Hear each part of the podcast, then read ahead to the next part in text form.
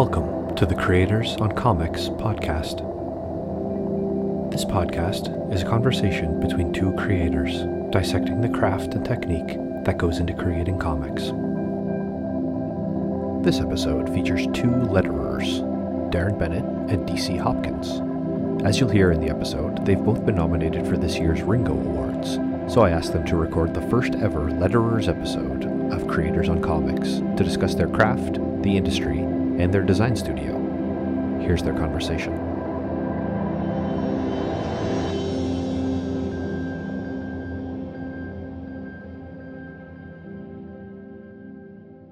Hey everybody, my name is Deron Bennett. I'm the lead letterer over at Andworld Design. It's the lettering studio that I founded. I've been lettering for, I think, since 2003 now. So I've been here, a bit longer than a few letterers in the game right now. As part of my studio, I have David Hopkins, who is here with me today. Who's David Hopkins? DC Hopkins, my bad. So that's actually a great transition, because the first thing I was going to say was, hi, I'm DC Hopkins. You might know me as David, but we won't have to worry about it with Deron, because he only, that's probably the first time I've heard you say my first name in maybe 3 years. You only ever call me Hopkins. That's true. Yeah. I feel uncomfortable calling you David. Hi, I am DC Hopkins. I am a letterer at Andworld Design with Deron here. I'm also a freelance letterer on my own projects, kind of separate / connected, but I'm always in the mix with Andworld. Big fan of that studio. I want to say right out the gate, I think we have to acknowledge, just at least maybe for our own mental sakes, Deron, you and I are the weird multi-layered fake realities that are at play here, because recording a podcast where you and I are talking about lettering, industry stuff. We also talk, so listeners know, every day in real life, we have a very specific brand of humor that we joke around with that then we have to eliminate when we're in public, not because it's inappropriate or anything, but just because people don't necessarily know we know each other that well. And last year at the Ringos, the same exact thing happened, which was we started to kind of rib each other online, because you had gotten nominated as a singular person. I had gotten nominated as well. And our first reaction was to start being oh man, I'm going to destroy Deron Bennett. He's never going to be able to work in this industry again. I'm crushing everything he's built. And quickly we had to be like, oh, people don't understand that we're joking. Yeah. So we're kind of at that again now, where we have to sort of navigate this fake reality of the show. But I'm excited to talk to you, because I have a list of questions here. Some of them I think I've asked you, some of them I think I haven't. But let's start with the beginning here with just the Ringo stuff. So obviously we've both been nominated for a Ringo Award this year. Well, let me take it back. We have both been nominated in the sense that Andworld Design has been nominated, which is awesome. That's you and I talked the day that it happened, and just the excitement that we had at the studio, and of just being recognized as an entire group, which has been something we've been working for a long time. So I guess, tell me a little bit about that. What was your first reaction that morning, and just the overall sort of reception to being nominated for your studio as opposed to your work specifically?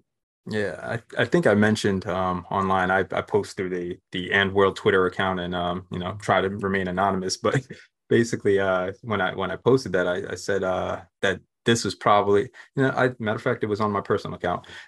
This was probably the highlight of any nomination that I've had for myself as a person. It's great, it's an honor, but when the studio got nominated, you were the first person to tell me. And I was blown away. I told my wife, I told the kids who were around at the time, because, this is something I've been working for years now. And, when I first started talking to you, I was letting you know, I want this to grow into something bigger than myself. I don't want Andworld to specifically represent me. I wanted to represent us, and us as a lettering group, as a team. Wow, that's just it was just mind blowing for me just to have that name seen with the other nominees there. I'm I'm really just excited for this more than anything. I don't think I can really express how much this really means to me as a business owner, a friend, and mentor to some of you guys. It's just amazing. Well, and I totally agree with all of that. And I mean, for me, growing up reading comics, and I wasn't, into lettering until a little bit later, until I was in college and specifically focusing on that stuff. But I still looked at credits and paid attention to things and was pretty plugged into the industry before I started working in it. And that was one of the things that I felt like had definitely kind of gone by the wayside, not necessarily that there was a requirement for it and we didn't have it anymore, but places like Comicraft, who, mm-hmm. Sometimes you would see a Comicraft credit, but a lot of times you would see Comicraft's, Richard Starkings or whoever else that specifically worked on that book. And we were, I'm trying to remember now. I joined the studio in 2013. Does that sound right? Almost 10 years ago? Yeah, that's about right, yeah. And when I joined, and you can correct me if I'm wrong here, but I think there were maybe three other people at the studio. It wasn't even that. I think it was just Morgan at the time. Okay. Yeah.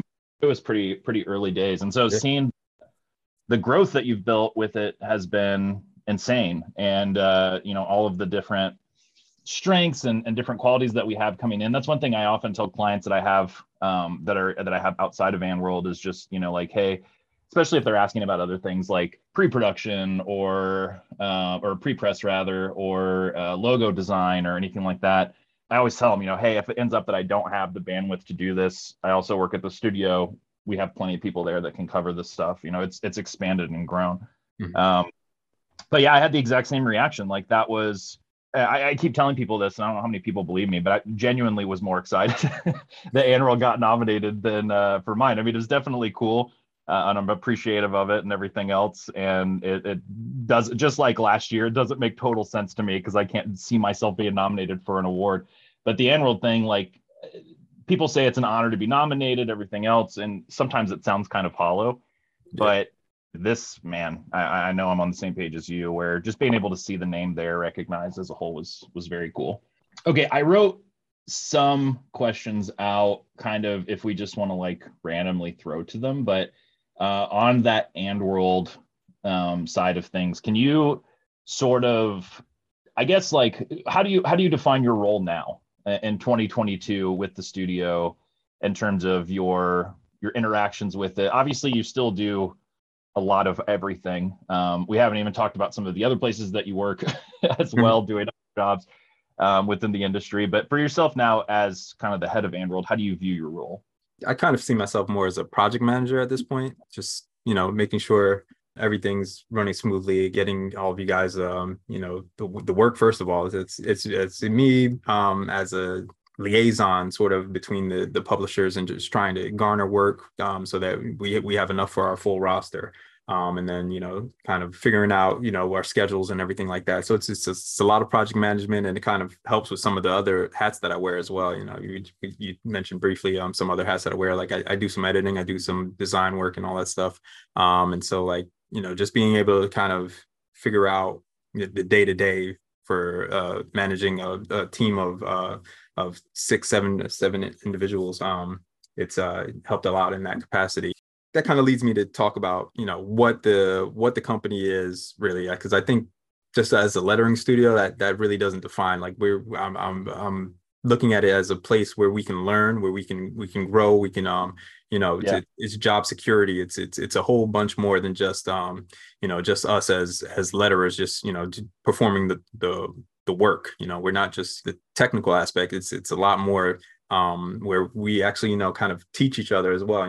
We have our Slack group where we're, feeding off of each other, explaining, the ins and outs of what we're doing on a certain project, kind of getting some of the, techniques and sharing those techniques with one another. And so it's a really, cohesive group that we built here. And, like that's one of the reasons why I'm so proud of this, to be recognized the way it is because a lot of people don't see us, day to day, what we're doing and what we're accomplishing. And when I see the recognition there from our peers, it's just, mind blowing to me. So to answer your question, it's basically just me kind of stepping back from the specific part of lettering, which is what my original role was. I would just be the the worker lettering, and then if other lettering jobs came around, that's, you know, I'm kind of sharing that load between you guys. But now it's more of me overseeing the process. I'll get the files to you, and then review and, you know, correct, and just, you know, work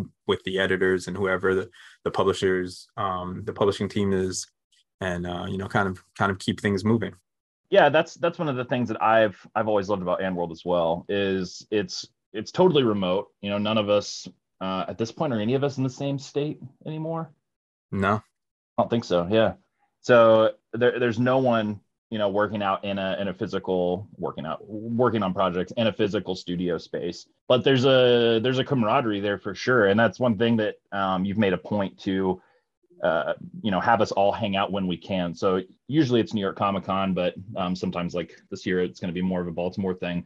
When we're all in one place, you make it a point for everyone to go out to eat. Or one year we went and did karaoke, and it's pretty impactful how much that impacts it as well. I won't name names, but there's someone in the studio right now that's getting ready to be out for a week, and they hit me up and said, hey, can you have my back on these projects that I haven't, you know, finished out? Absolutely. If I need to leave, I know they're going to have my back too. That's one of my favorite things about it for sure, is that it truly and genuinely does feel like a studio of studio mates that have each other's back, which especially in comics, with how small everything is and how disconnected everyone is, not even to mention the past few years we've had, just, you know, with COVID and everything else, it's been a big plus.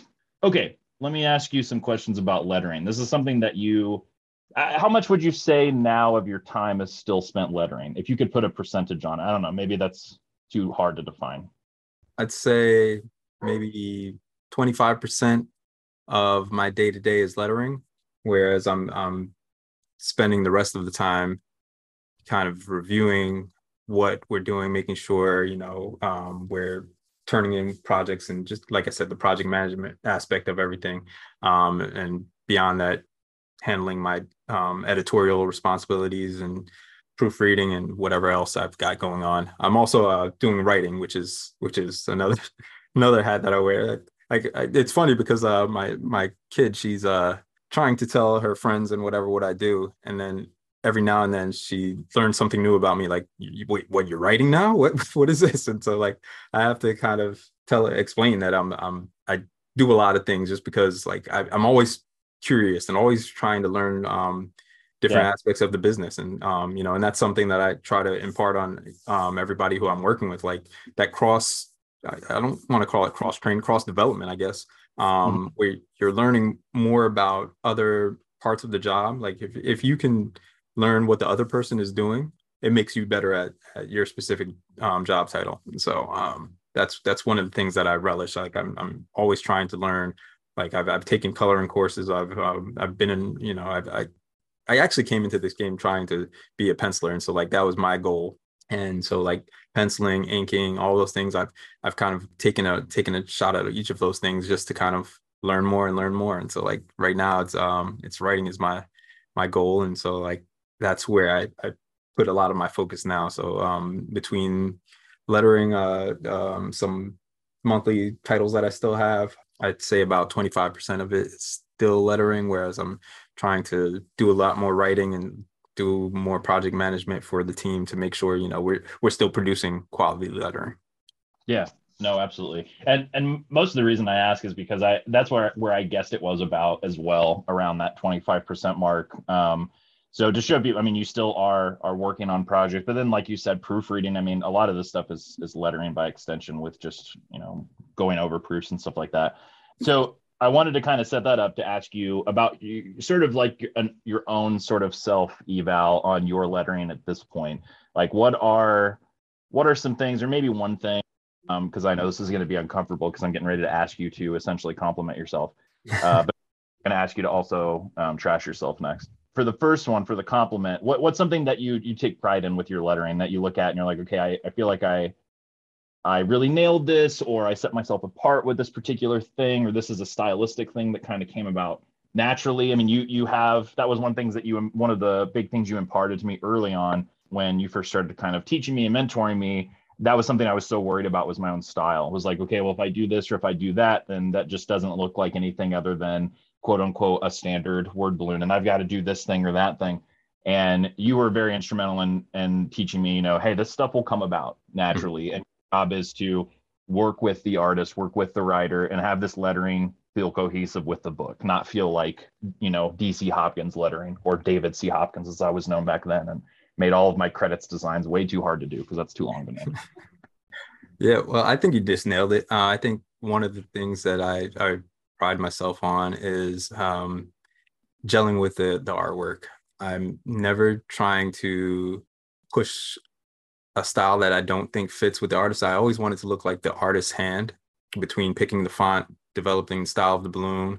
And right now, you know, like that's my core. And I see a lot of newer letterers, they're trying to establish their style.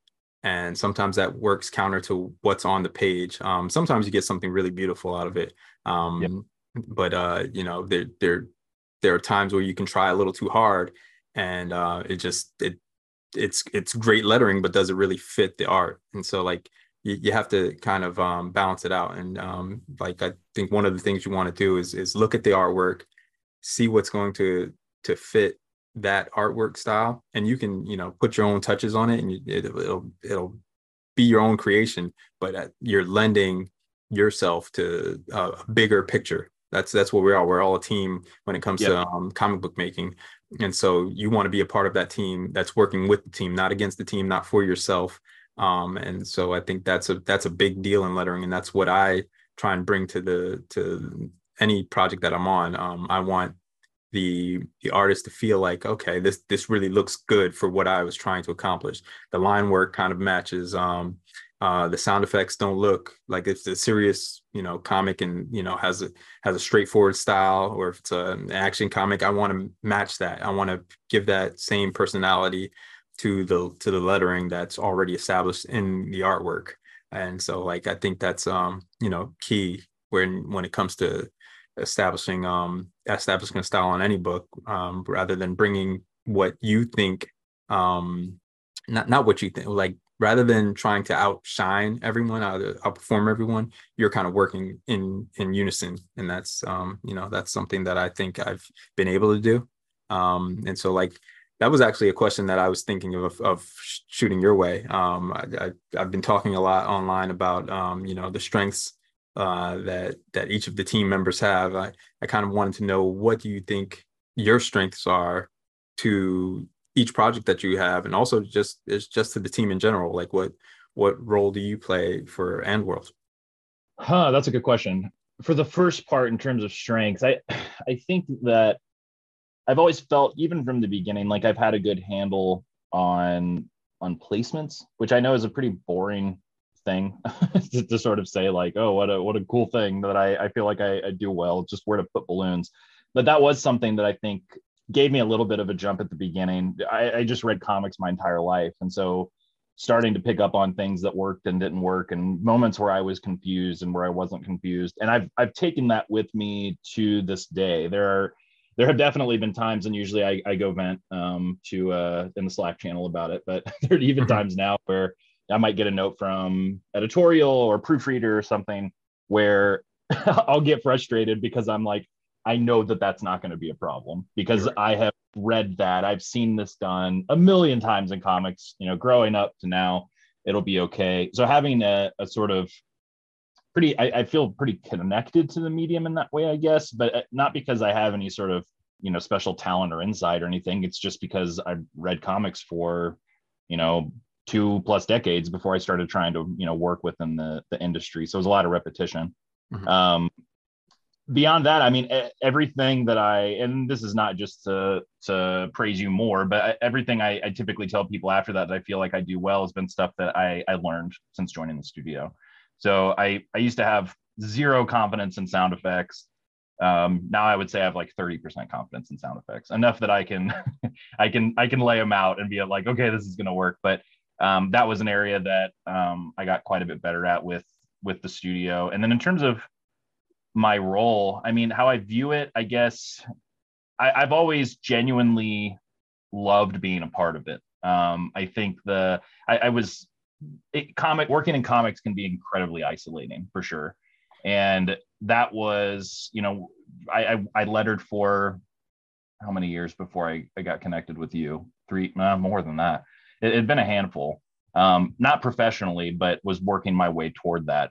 And being able to connect with someone who gets it and is able to see things right away that you can't see was a huge benefit. And I didn't take that for granted. And in fact, there was a time early on where I could tell that you were willing to give me guidance and critique and everything else, but I was scared to ask because I didn't want to waste your time. And so once you kind of gave me the green light of like, hey, you can ask whatever. And it was, it was questions all the time as much as because I wanted to learn. And that was a big part of, I think, the success of a lot of people at the studio has been coming in and having that thirst for learning more. I tell people it was the first job I ever had where I didn't just want to figure out how to get the job done as quickly as possible without doing a bad job so I could go home.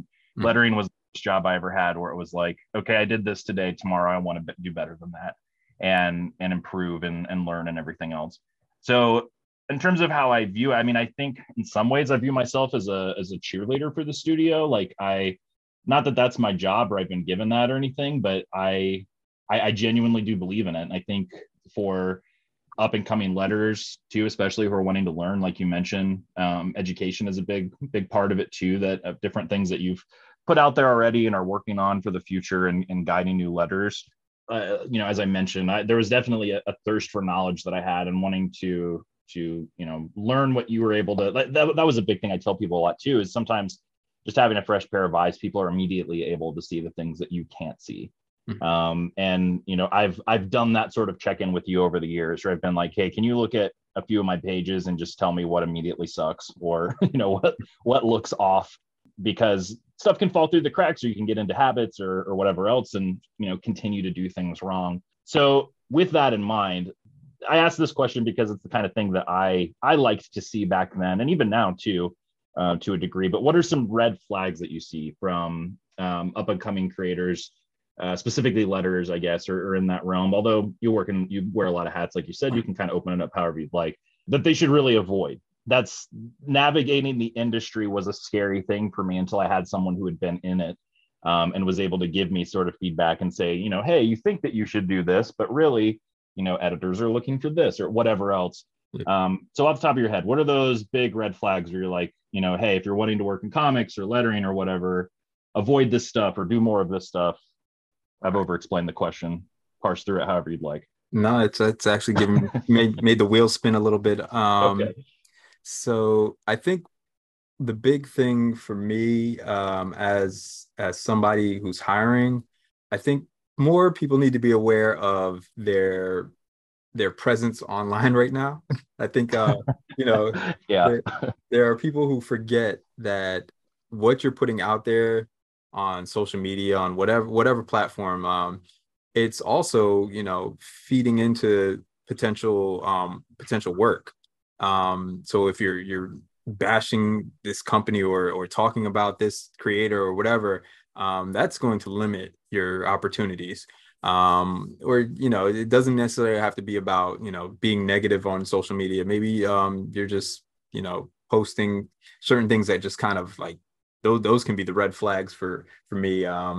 If I'm seeing like just behavior that just doesn't line up with somebody who's a team player or somebody who really wants to learn or something like that. Like you're giving off vibes when you're posting on social media, you're engaging, or even if you're interacting in person when you're meeting somebody, you know, put your best foot forward.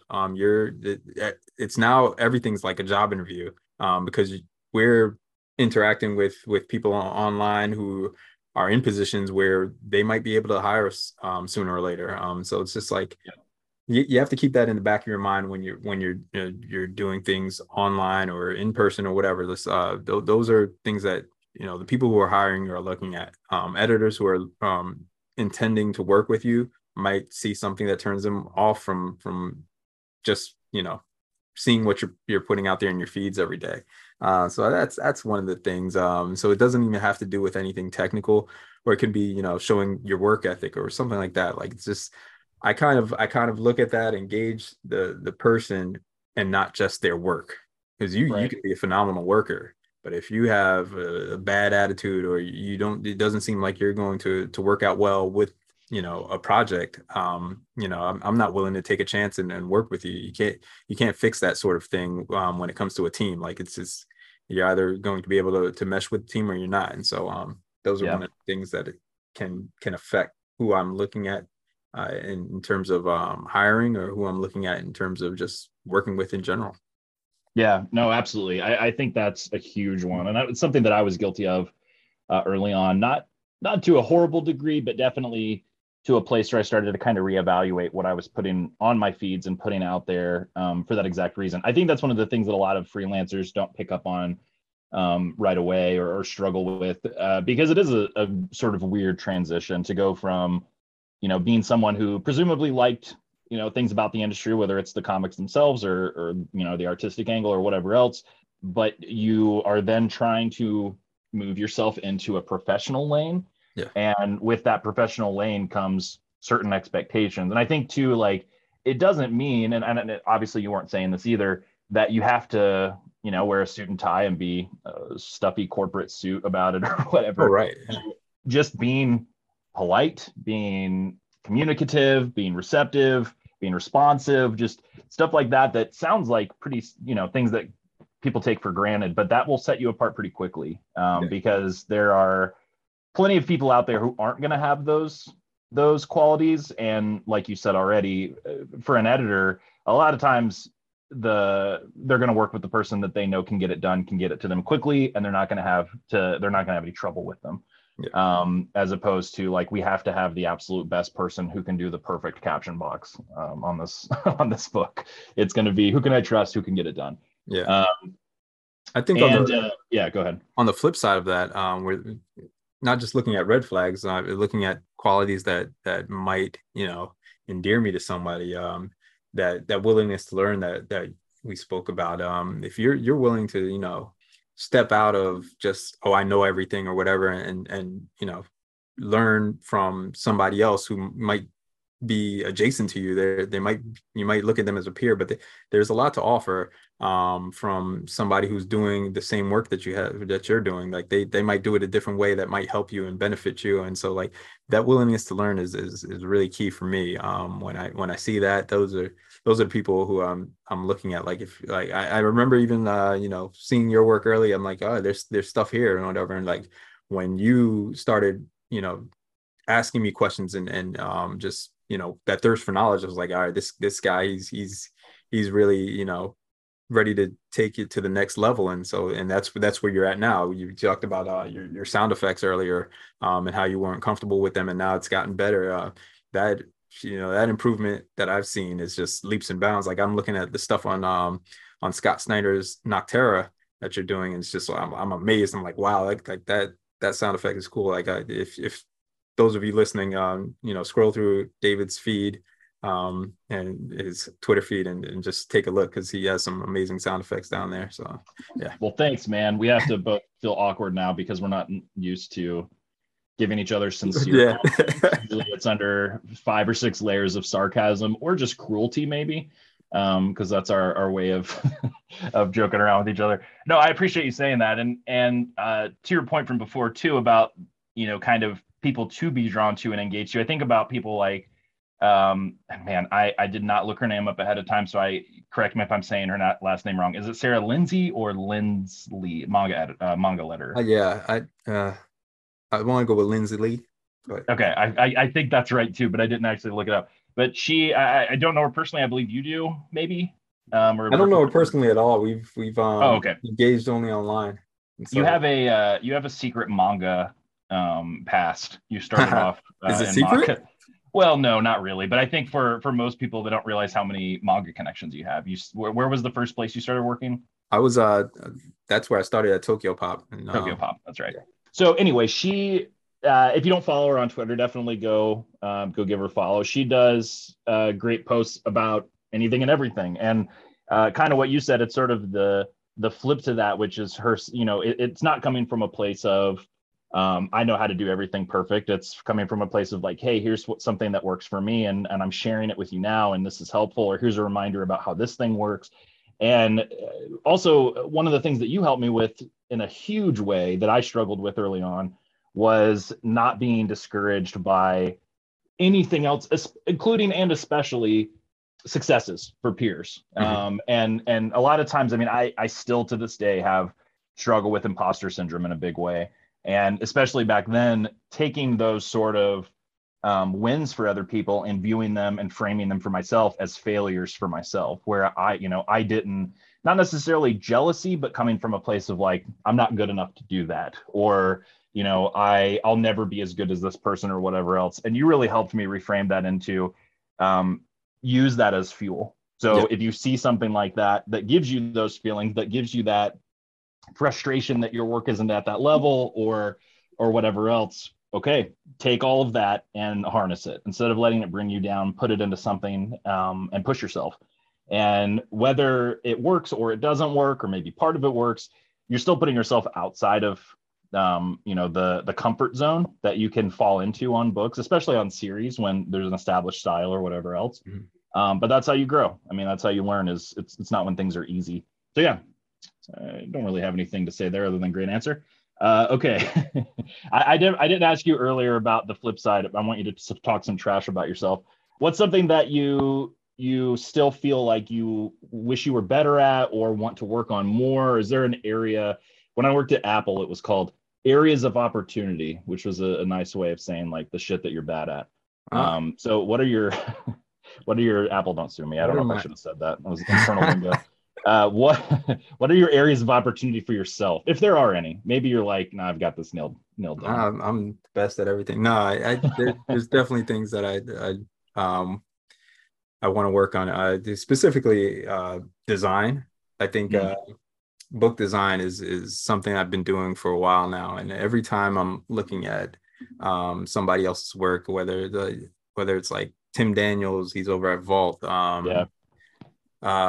Scott Newman, even just people who I've worked with within different publishers. Just I can't even name the specific names of the designers, but when I'm seeing their work on graphic novels, putting those hardcovers together, I'm just like, I got Tom Mueller too. There's been a lot of stuff like that. Yeah.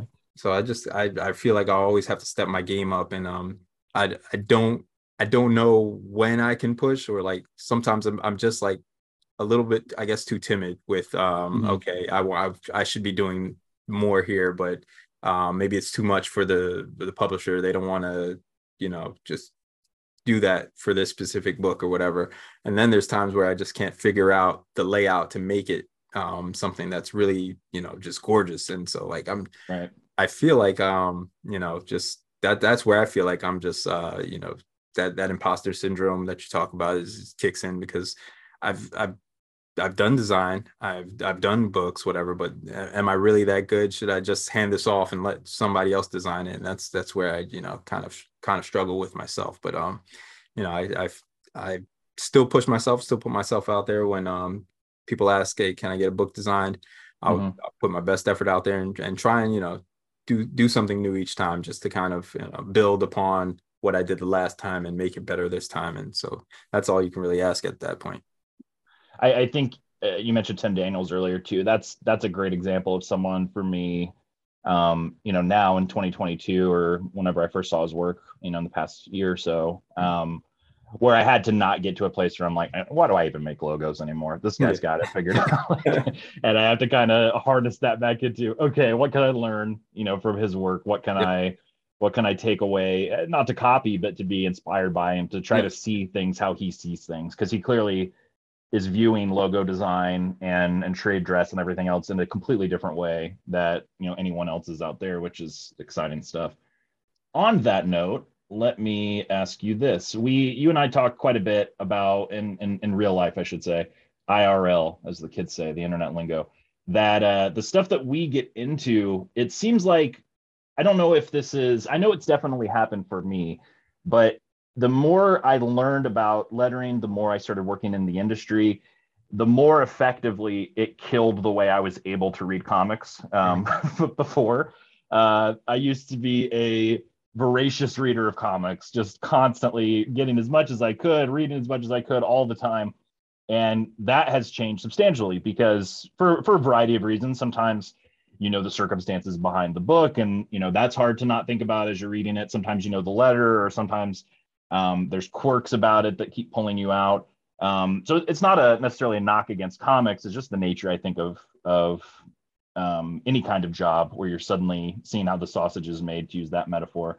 Yeah. So we often talk about influences and things that inspire us and things that we get out of from other places, not always specifically comics or comic book lettering. I had a couple recently that were in total, one is kind of in that same place, but even like music. I was on a road trip recently with a buddy of mine, and we discovered this dude named Tim Maia, who the brief amount that I read, introduced like funk music to Brazil in the 70s, which, as you know, is where I grew up. Never heard of this guy when I lived in Brazil, so I'm not sure how I missed this. But having this like weird sort of blend of like Brazilian music with funk and soul, like tapped into something. And I mean, I think everyone's had that sort of experience with music where you just sort of feel like, okay, I've never heard anything quite like this. This is exciting. It sort of fills you with that energy. And that translated into lettering, not specifically in a way where I was like, all right, let's make some Brazilian, you know, samba sound effects. But it was definitely from a place of like, this is exciting. This fills me, you know, with the sort of joy of wanting to create in whatever way I can. So I guess I threw it to you. I can maybe set you up a little bit here because I know you and I both read a lot, specifically prose and novels and stuff outside of comics. Is there anything that comes to mind that these days gives you the most sort of bang for your buck, creatively speaking? Yeah, definitely reading you know, kind of just gives me another level of storytelling where it makes me want to figure out how we can tell the best story, whether it be through the lettering, the design, or what have you. But one of the things that just jumped in my mind when you were talking about it is video games. Every now and then, you know, I'll play some game, and there's some kind of way that they'll overlay text, and yeah, as crazy as it seemed, that sort of like, you know, inspires me when I'm lettering. I'm just like, okay, if they can do that in on screen, like how can I make that happen on the page, and use that technique or whatever visual they have. And incorporate that into the sound effects. That happens a lot with when I'm trying to define like the caption style or something. Yeah. Captions, like constantly, I'm just thinking, all right, how they work that text into that video game when you have this talking head right next to the text on screen or whatever. It's just, so that sort of thing is you know, always in my mind when I'm you know, sitting there playing a game. I'm immersed, and then suddenly I'm like, hey, I can use that. It's just like, no, I'm right there with you. Yeah, 100%. That and that was something I think pulling from film too, that I remember specifically in early 2000s, 2001, 2002. I won't throw out how old I was and how old you were, because I give you too much crap about how much older you are than me on a daily basis, which is not that much, but I make it sound like the gap's a lot bigger. The sort of emergence also within the Wildstorm universe too, I guess, of like the blockbuster widescreen comic thing. So like Mark Millar, have you say his last name, and working on the Ultimates or Wanted or the Wildstorm stuff with Frank Quietly, like the having, even as someone who wasn't making comics at that point in time, but recognizing, okay, they're using techniques from modern film in a way that feels pretty unique, giant title cards and sort of widescreen panels and stuff like that. I know as soon as you said that about video games, I was like, I know exactly what you're saying, and we see that more and more, especially in like narrative solo games, where they're crafting more of a story, and then even down to things like a game that I have talked to you about for years, and I know you'll never play with me, but I've been playing Destiny since the beginning, and Destiny is filled with design, filled with like every single thing you can think of has some specific symbol, and the design team that they have at Bungie is incredible. The amount of work that goes into in a way that would feel, you know, like they just always go further than they need to when it comes to their design sense in a positive way, which can be pretty inspiring too. And trying to melt things down. There's so many different, expansions and campaigns, and they have design sense for each one, so they're able to kind of tag them in different ways. It's pretty fun. Right. Okay, let's see what else I have here. You kind of touched on this earlier, but you get this question a lot, and my hope is that if there's someone out there right now listening who's wanting to be a letterer or get into design or whatever else in the comic book industry, the kind of questions that I would want to hear, or I would want to know if I was listening to something like this at that point in my career. But what do you look for as a whole with potential new Andworld, whether it's letterers or designers? You mentioned earlier, it goes beyond that. So we have editorial, we have colorists, writers, artists, all, you know, a lot of people wear a lot of different hats like you. And then also we have, you know, sort of defined, I guess we could call them departments of different roles there too. So it's not just lettering, but for you as a whole, kind of what do you look for when it comes to acquiring sort of new talent, and what are the positive attributes that you seek out? I think one of the biggest things right now that I'm kind of gauging from people is like the willingness to work. And it sounds so stupid, but like there's gotta be that drive that you're like, when I have a job ready, when I'm like, you get your name called, be ready. Because if suddenly I'm like, hey, I got this job, and you're like, you know what? Well, I'm not sure or whatever. Like, and there's no knock. Maybe you have a lot going on, maybe whatever. But when I, you know, if I'm knocking twice, if I'm knocking three times on your door, and I get a no, that's an immediate, I can't go back. I can't go back to that well. So it's like, you have to be willing and ready to work. Yeah. And like you said, I want to put a finer point on that too. Saying like that's one thing I think you've taught me a lot about too is knowing when to say no. It's okay to say no to stuff. And like you said, like if someone doesn't have time, that might even be something you would respect, is they're like, I can't take this on right now, for sure, because I can't deliver it. But yeah, you know, three times in, maybe they don't want to work. yeah no, it's that's a good, that's an excellent point. Like I'm not knocking anybody. Like if I've ever asked you to do a job and you're like, you know what, I can't do it right now, no, I respect the hell out of that. Like you know your workload, you know what you can manage, that's great too. Like I need you to understand what you're capable of. And if I ask you, hey, are you able to do this? And you're like, no, I can't do that right now. I don't want to put you in that predicament. And that says a lot to me too. So it's you know, there's a fine point on it where I'm not saying, no, you have to say yes to everything I throw out there.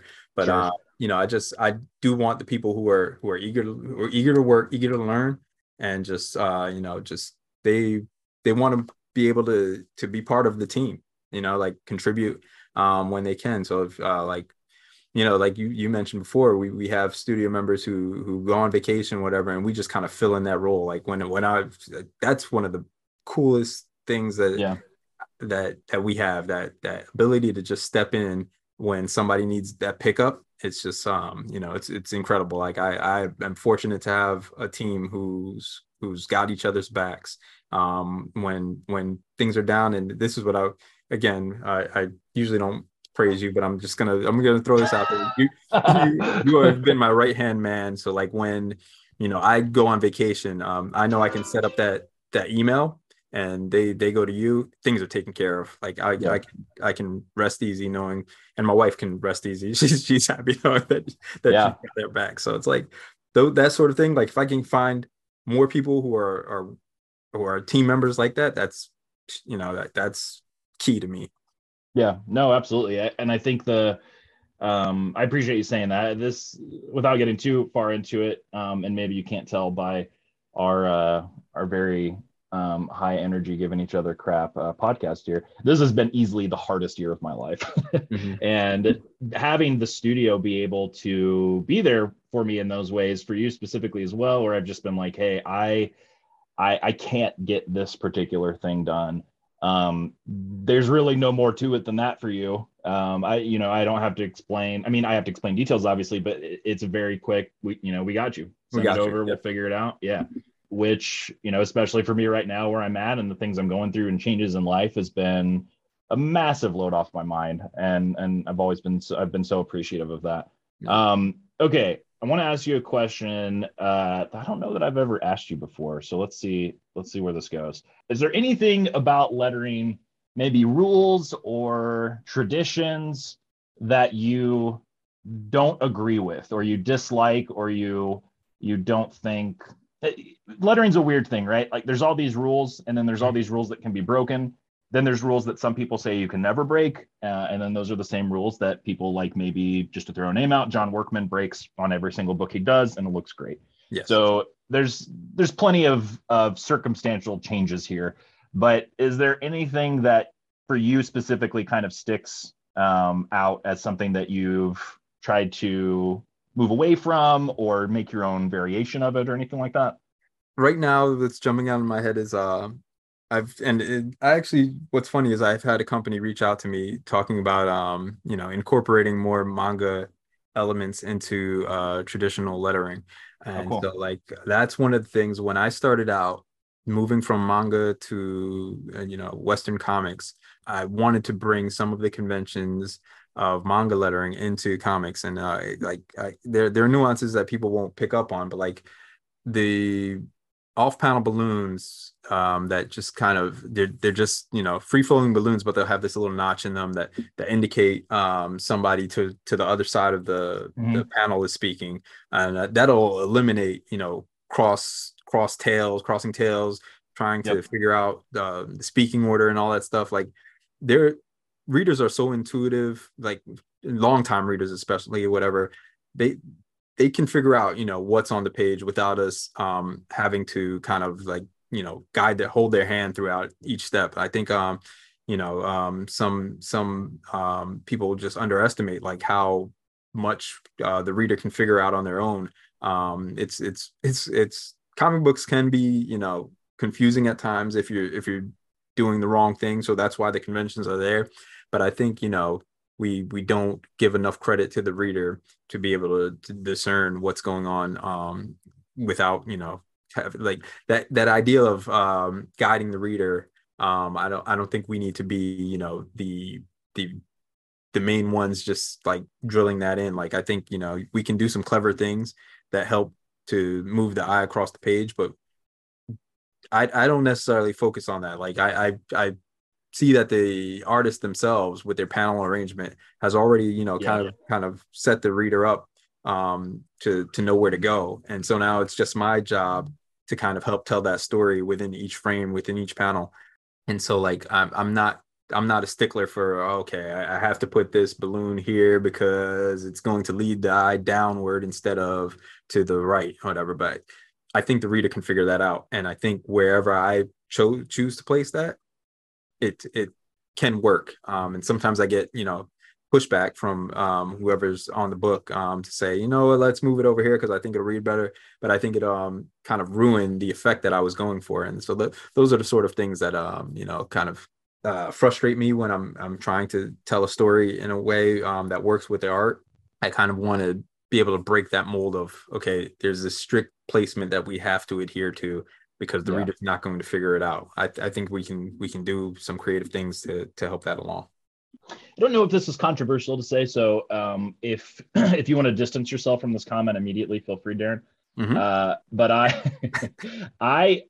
I feel like placement guides in most instances are something that we could do away with, or at the very least do differently. Yeah. Because it does feel like a pretty big waste of time for most everyone involved with it. And I don't mean that in a snarky way, as much as just a way of something that could be more efficient. Because, and for anyone who doesn't know, placement guides are typically when the editor on the book, or if it's, just maybe the lead writer or whatever else, will send sort of like pretty rudimentary, sometimes it's just done with like marker or whatever, guides for where they think the balloon should go. And we've talked about it publicly and privately as letters too, about how like one of the benefits of it can be there's a book with a lot of characters and you're not sure who is who yet, or you're trying to figure out in a crowd, where things should go. It can be helpful there. But like you said, so much of it, I think in our role is adapting and the trying to figure out ways to make things work while simultaneously, like you said, trusting the reader. That's the thing I always go back to is manga. Like if I've yet to meet someone who, when presented with their first manga, and it's backward, right, as we traditionally expect it to be, or from what we traditionally expect it to be, get midway or to the end and be like, I couldn't figure that out. It's a weird, disorienting thing at first when it's your very first, you know, time reading one, but you snap into it within a couple pages usually. And if we can do that, I think we can we could extend a little bit of grace when it comes to some of the other stuff. One of mine, and I think maybe even you disagree with me on this one, is I don't fully get the like, it is almost a religious level of dedication that people have for not hyphenating words, which I totally understand in some contexts, but especially if it's like, you know, the word cowboy or something where it can be split that way. I'm splitting that thing every time if it's going to make the balloon look better. Like, that's something for me where I look at and I'm like, okay, we don't have this problem in prose. People read books all the time and things get hyphenated in even crazier ways than that, probably, or potentially. No one's dropping the book because they're confused on how to read two halves of a word. Yeah. But it is something that does seem very stuck in lettering right now, that, or maybe not even right now, just always, that I try to break as much as I can because I just don't really agree with it. And I would say 90% of the time I'm told to put it back. So I don't know that I have much success with it, but I do agree with you on that point. And that's one of the things they do in manga, right? Like they hyphenate all the time and people are still reading that. You can have a balloon that has the word indescribable in it in manga and it's broken into 4 lines. Right. Hyphenated. It's fine. It looks good because it fits the balloon. Right. I've done that. Like, there are times where I'll do what I consider workman balloons, where they're this, you know, round, almost circular shape most of the time, and so like to fit that circle shape all the time, breaking up the word is like almost necessary. And so like I feel like I push that more when I'm doing that sort of balloon, and that's exactly what gets pushed back on. And they're like, hey, can we figure out a way to make this one line? I'm like, all right, well, gotta make this balloon long now. And it just ruined the whole effect for the whole book because I wanted these circular shaped balloons. So, and when you look at that book later, that's all you're gonna see. Exactly. It's that balloon. That's our curse. Yep. That's you know exactly how it goes when we're trying to figure out balloons. But I just want to thank you for this conversation, and you know how awkward I feel when we're doing these podcast things, and so like you're an old hat at this, and so like I really appreciate, you know, you kind of like steering this conversation and just doing a bang up job with it, because otherwise I'm just sitting here looking crazy. No way. I appreciate you in every aspect, including, you know, what you do day in, day out for the studio. And so, you know, thanks for being here and just talking to me about lettering. Absolutely, man. To continue the very forced, awkward, fake, authentic kindness that we have going here. I hope people know that we actually are good friends in real life, and that's where this stems from. Yeah, absolutely. This has been a lot of fun, genuinely. And something we've talked about for a long time is maybe doing some sort of audio content with some of our letters, which would be fun. I want to thank you as well, not just for all the work that you've done for the studio, but just everything that you've done for me. I told you on multiple occasions over the years, like I owe so much to you within my career. And I know you don't view it that way, but there's a to be nerdy, there's a Chewbacca life debt thing going on here for me with you, and I would definitely encourage people. I won't put Deron on this, but for myself too, if you are out there and you have questions, whether you see us online or on panels or at conventions or whatever else. Obviously we'll be at Baltimore Comic Con this year for the Ringos. Feel free to come up and say hi or send us a message. I, in particular, I know Deron too, but I don't want to speak for you. Always excited to help in whatever ways that I can. It's an industry that has a ton of amazing people in it, just like anything else. You might run into stuff where it feels like you're being pushed back on, or someone, you know, didn't understand what you're trying to learn, whatever it is. But there are a lot of people out there who are willing to help and guide and sort of do what they can to help you get better at whatever it is that you're trying to do. And I know that we're in that camp, both just as people who enjoy the work and then people who enjoy working at the studio.